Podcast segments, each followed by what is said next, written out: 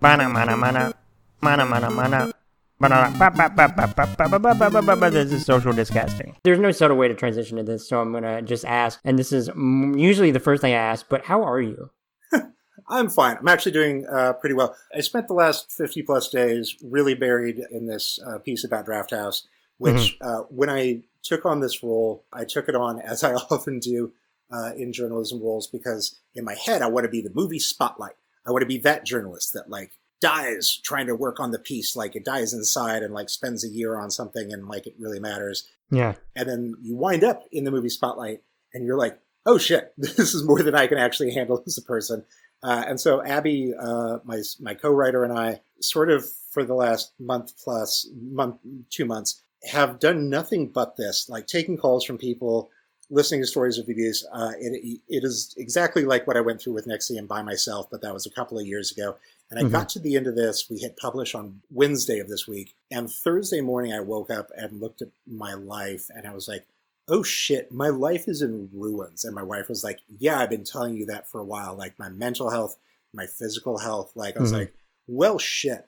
I've got to go like meet with doctors immediately and make some huge changes and like do do some of this stuff and like it is sort of marked in my calendar now because I feel like six months from now, a year from now, I'm going to look back at that day when the the haze finally cleared from being just focused solely on this thing and realize, okay, that's the day that saved my life. Because I feel like if I'd gone another 10 days with this, between a lot of the choices I was making and how I was coping with this, I think I would actually be dead. And my wife agrees with me on that. And wow. so, like, um, today feels like a brand new day, and the sun is much brighter, and I am doing a lot of work all of a sudden uh, because I realized shit, I have to or I will die. Uh, so yeah, well, no, uh, it's so that's how that, good I am.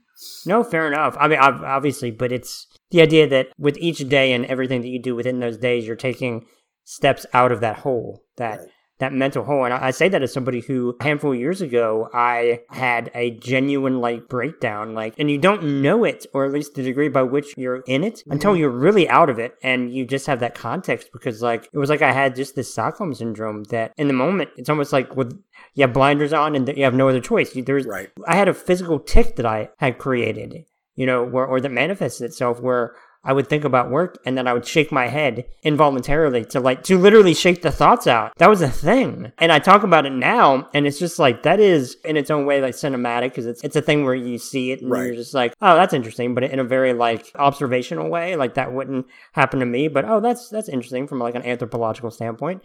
But then it happens to you.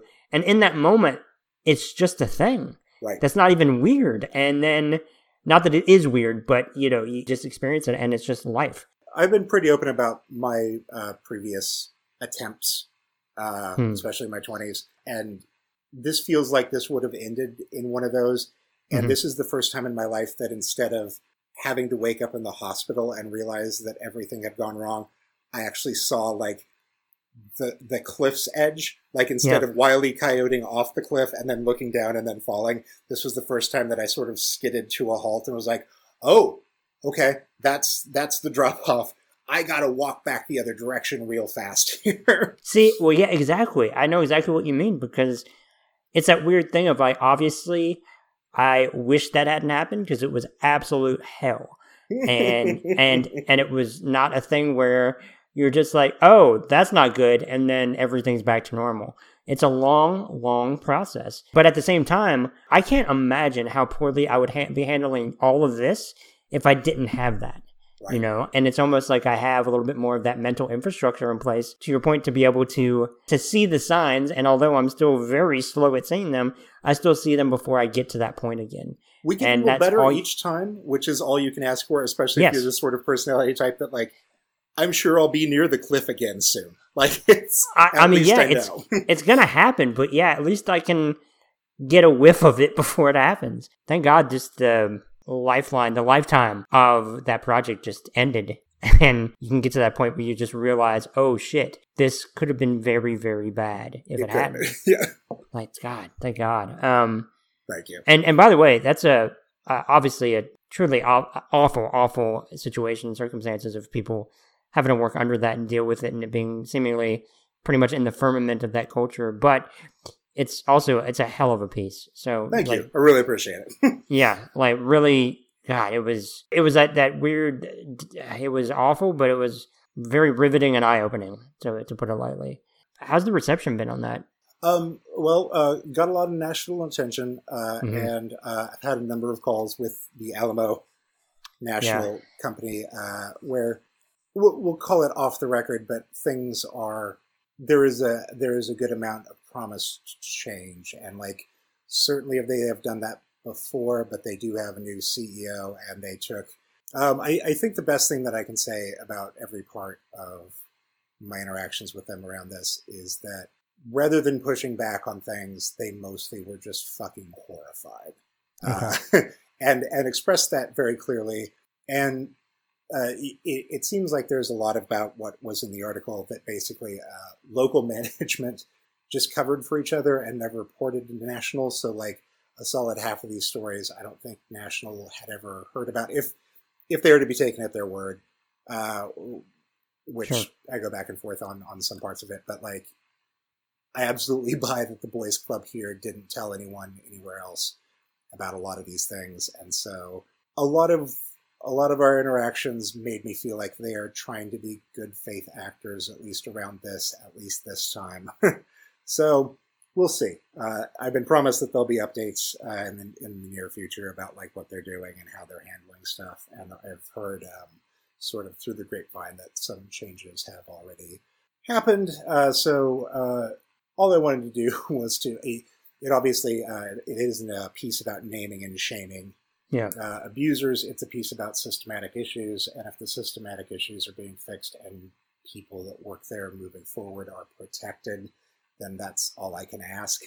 I can't go back there, uh, but no, I uh, know. I, I, hope I hope the best for everyone else, and this was this was to protect working class people uh, and to demand better, uh, not to single out five or six dudes and uh, and destroy their lives, which feels good to do something that is universal instead of personal. no, absolutely, and it's uh, as somebody with. I mean, I, I, have a degree in journalism. Not that that necessarily like gives me any more insight by any stretch, but it is nice to just read these pieces. Well, read these pieces that are actually what journalism is supposed to be. Yeah, you know, uh, that's nice and reaffirming, just especially when my just opinion on like national news, just like this CNN and Fox News and all those of the world, and just the absolute like blatant corporatization of them and and just creating of narratives for the sake of an arbitrary 24 hour news cycle. It's nice to read something like that and see that change will come out of it and people's lives will be better for it after so much awful things have happened in the past. And hopefully they stay there. Yeah. So it was, yeah, hell of a Thank piece you. in general. But yeah, that's very nice. Yeah, is uh, I, I guess I just want to wrap it up. I don't want to take any more of your time, but is there anything you want to point people toward uh, before we wrap it up? Uh, in terms of what? I mean, what, whatever. I mean, it could be something specific to what you do, or it could be just, hey, you, you know, like, oh, th- I saw this movie and it's great, or just what. I mean, anything, or nothing. It's whatever you want. I don't know. Uh, everyone's got time right now. Maybe today's the day to watch Southland Tales. that movie, that's funny. A friend of mine has told me for years now, like you've got it's better. It's better than you remember. I, I guarantee you. You need to watch that, and that has been on my list for a minute. So, yeah, I'll I'll heed that advice, and I'm gonna go back to watch that because I didn't know what to do with it at the time. Well, no one did, and clearly no one involved did. If you're listening and you don't know, uh, basically yeah. the director of Donnie Darko released, well, he released Donnie Darko, which uh, is based on a horrific plane crash, and it came out less than a month after 9 11. So it was kind of buried. Uh, and then mm. everyone that went to college and tried an edible for the first time in the next 10 years uh, had it as their favorite movie. But the director, Richard Kelly, can't explain what it's about, which is part of its enduring legacy, uh, mostly uh, because uh, it turns out Jake Gyllenhaal just kept rewriting it uh, as they went along, even though Jake Gyllenhaal was like 19 at the time. But also, the director was just out of USC, and just like Bret Easton Ellis, anyone that's just out of USC and and makes their uh, their giant breakthrough, I have a wonderful love hate relationship with. uh, anyway, the studios loved this guy. They're like, ah, this thing is this weird indie hit and like this is our next brainchild and they gave him infinity money to make this movie called southland tales which is akin to perhaps i'll say magnolia as as paul f tompkins once Yeah. summed up it's just a movie about everyone in los angeles opening up a phone book and calling everyone else in los angeles. Uh, and it- is a wild out of control science fiction film that uses the rock sarah michelle gellar and a lot of people from like 90s SNL, and it is nearly three hours long. It does not make any fucking sense, and it is also like, for what I know, to be an absolutely garbage film. It is one of my favorite things in the world, and I can quote every line of it, and I think that it's just incredible and incredibly funny. And to know that there is a director's cut that's been screened once or twice that is even longer by like 40 minutes, uh, that I believe got booed out of Cannes uh, Yeah. when it premiered. It is one of those things that like we have nothing but time right now. The chance that like you you have a one in five chance of this becoming your new favorite movie, and if it is not, you will just love the hate watch of it from start to finish, just shouting constantly at your screen, "What? Who? Why?" But also, there is so much about it from being in 2006 that I think was meant to skewer where he thought the Bush administration was going, Yeah. but now actually applies to the Trump administration. Like there's a whole like voter ID system that they're trying to put in place, and like tr- Trump's idea of a voter ID system has like the exact same name, but also socialism is on the rise, and that's what they're fighting against. But also Justin Timberlake uh, karaoke's a song by the Killers set to this elaborate like Busby Berkeley like musical number. Like it Yeah. just every five minutes it's a different movie and then somebody fires a, a rocket launcher off a flying ice cream truck into a zeppelin while the rock sings a song. And you're just like there's n- there's no part of it that you could guess what is happening next which is the best thing that you can say about it. And i think that was when the studio system recognized oh this like 22 year old director writer has no fucking clue what he's doing and it doesn't matter because it's great. Uh, and like I unironically adore it. Like it even starts by saying like it's it's a three chapter movie, and the first chapter is episode four, just like the original Star Wars. And chapters one through three are set in a comic book that no one was able to buy until like a year after the movie came out. Yeah. So like none of that matters either. Like it's it's just it is it is a thing, uh, and this is this is probably the best sell for it in quarantine. It is a thing that you put in front of you. You don't have to engage if you don't want to, or to whatever degree you want to. You will just put this into your eyeballs, and it does not require more than that. Uh, No. You will just be like, you know what? I don't know where this started. I don't know where it ends. That's a cool version of a Pixies song and a Muse song. I don't know. And uh, uh, Zelda from the Poltergeist movies is here. I, it's it's wonderful, just Yeah. absolutely delightful from start to finish. it's it is truly extraordinary and i'm not sure if it has something for everyone or nothing for anyone but it's it is both at the same time. yeah It- yeah it really is yeah that's fair and the As names somebody who of, loves it, I absolutely agree. Like if if I'm watching, my wife fucking hates it. She finally gave in and watched it with me, and, and like I've watched it more in the last couple of months than I've ever watched it because like now that we're in the period of like Zoom movie watch parties with friends, like I have so many friends that are like, you know, I've not seen that. I was like, well, let's put it in the Google Calendar. We'll get three more of us together, and we'll fucking do this and like just getting to watch so many people react to it. it. It's more people than I've ever shown it to in my entire life, and I fucking love it. yeah it has truly from a casting standpoint the most random assemblage of disparate people all with truly batshit crazy names every single one of them every you know one what? of them I, I, I, I think it's Siskel. I forget if it's Siskel or Ebert, but their their thing was like the test of a movie is like whether or not watching the movie or having dinner with the cast would be more interesting. And this does absolutely not pass that, but also it does because they're all made to do such fucking bizarre things. Jon Lovitz plays a fucking murder cop, like as straight up, but with dyed blonde hair, and you're just like, uh, the, he's a genuinely threatening villain that like I find fascinating, and you're Yeah. just like, okay. Uh, he shows up at the two hour mark. Like, it's just like, yeah, why not? why not have the critic here? Like it's fine. That's incredible. Yeah. Okay. I'm gonna. Yeah, I'll rewatch it tonight. I'm already sold. I am Sold! absolutely sold. I am completely sold on that. I I, mean, got one more for the cult. And then you're absolutely going to Twitter DM me and be like, yeah, that was actually shit. And I'll be like, that's fine. thank you for being on the show. What the fuck? Thank you. Exactly. uh, well, you know what? Speaking of that, thank you, thank you for being on the show. That was awesome. Really enjoyed it, and and thank you again for truly the journalism you're doing because it's really nice to see, and it's really important stuff. I think. So, hey, it was wonderful to meet you. This was this was a delight, and thank you for going double the time with me. We clearly had things to talk about. Look, I mean, once once Southland Tales gets on the table too, like time is purely a theoretical thing for me.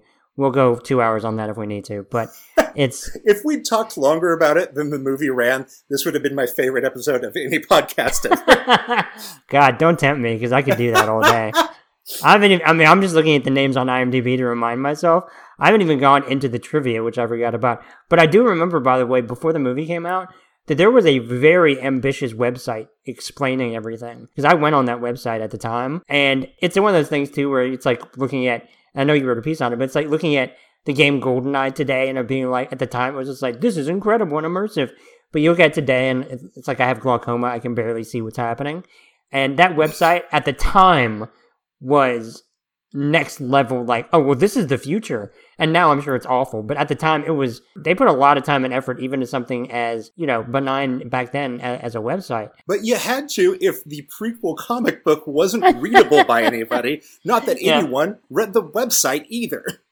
yeah, yeah. Richard Kelly. He, I think it was. I remember reading that he never he got into film school after never being a real filmmaker.